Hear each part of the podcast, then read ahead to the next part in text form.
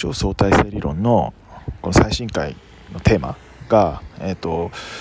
目的は本当に手段より大事なのかっていうテーマで始まってるんですけど非常に興味深いテーマですよね。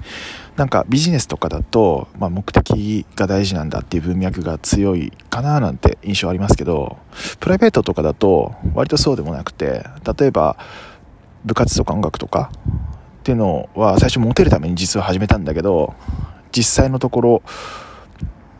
やってみたら結局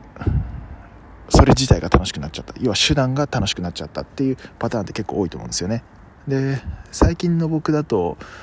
マスクしてるんですけど目的は飛沫防止だったんですがもう今は完全に防寒目的になっちゃってたりとかね。うん。あどうでもいいか。ちゅうわけで あのまだ前編しか出てないんで今後中編後編で出てくると思うんですけどちょっと続きが楽しみな回ですね。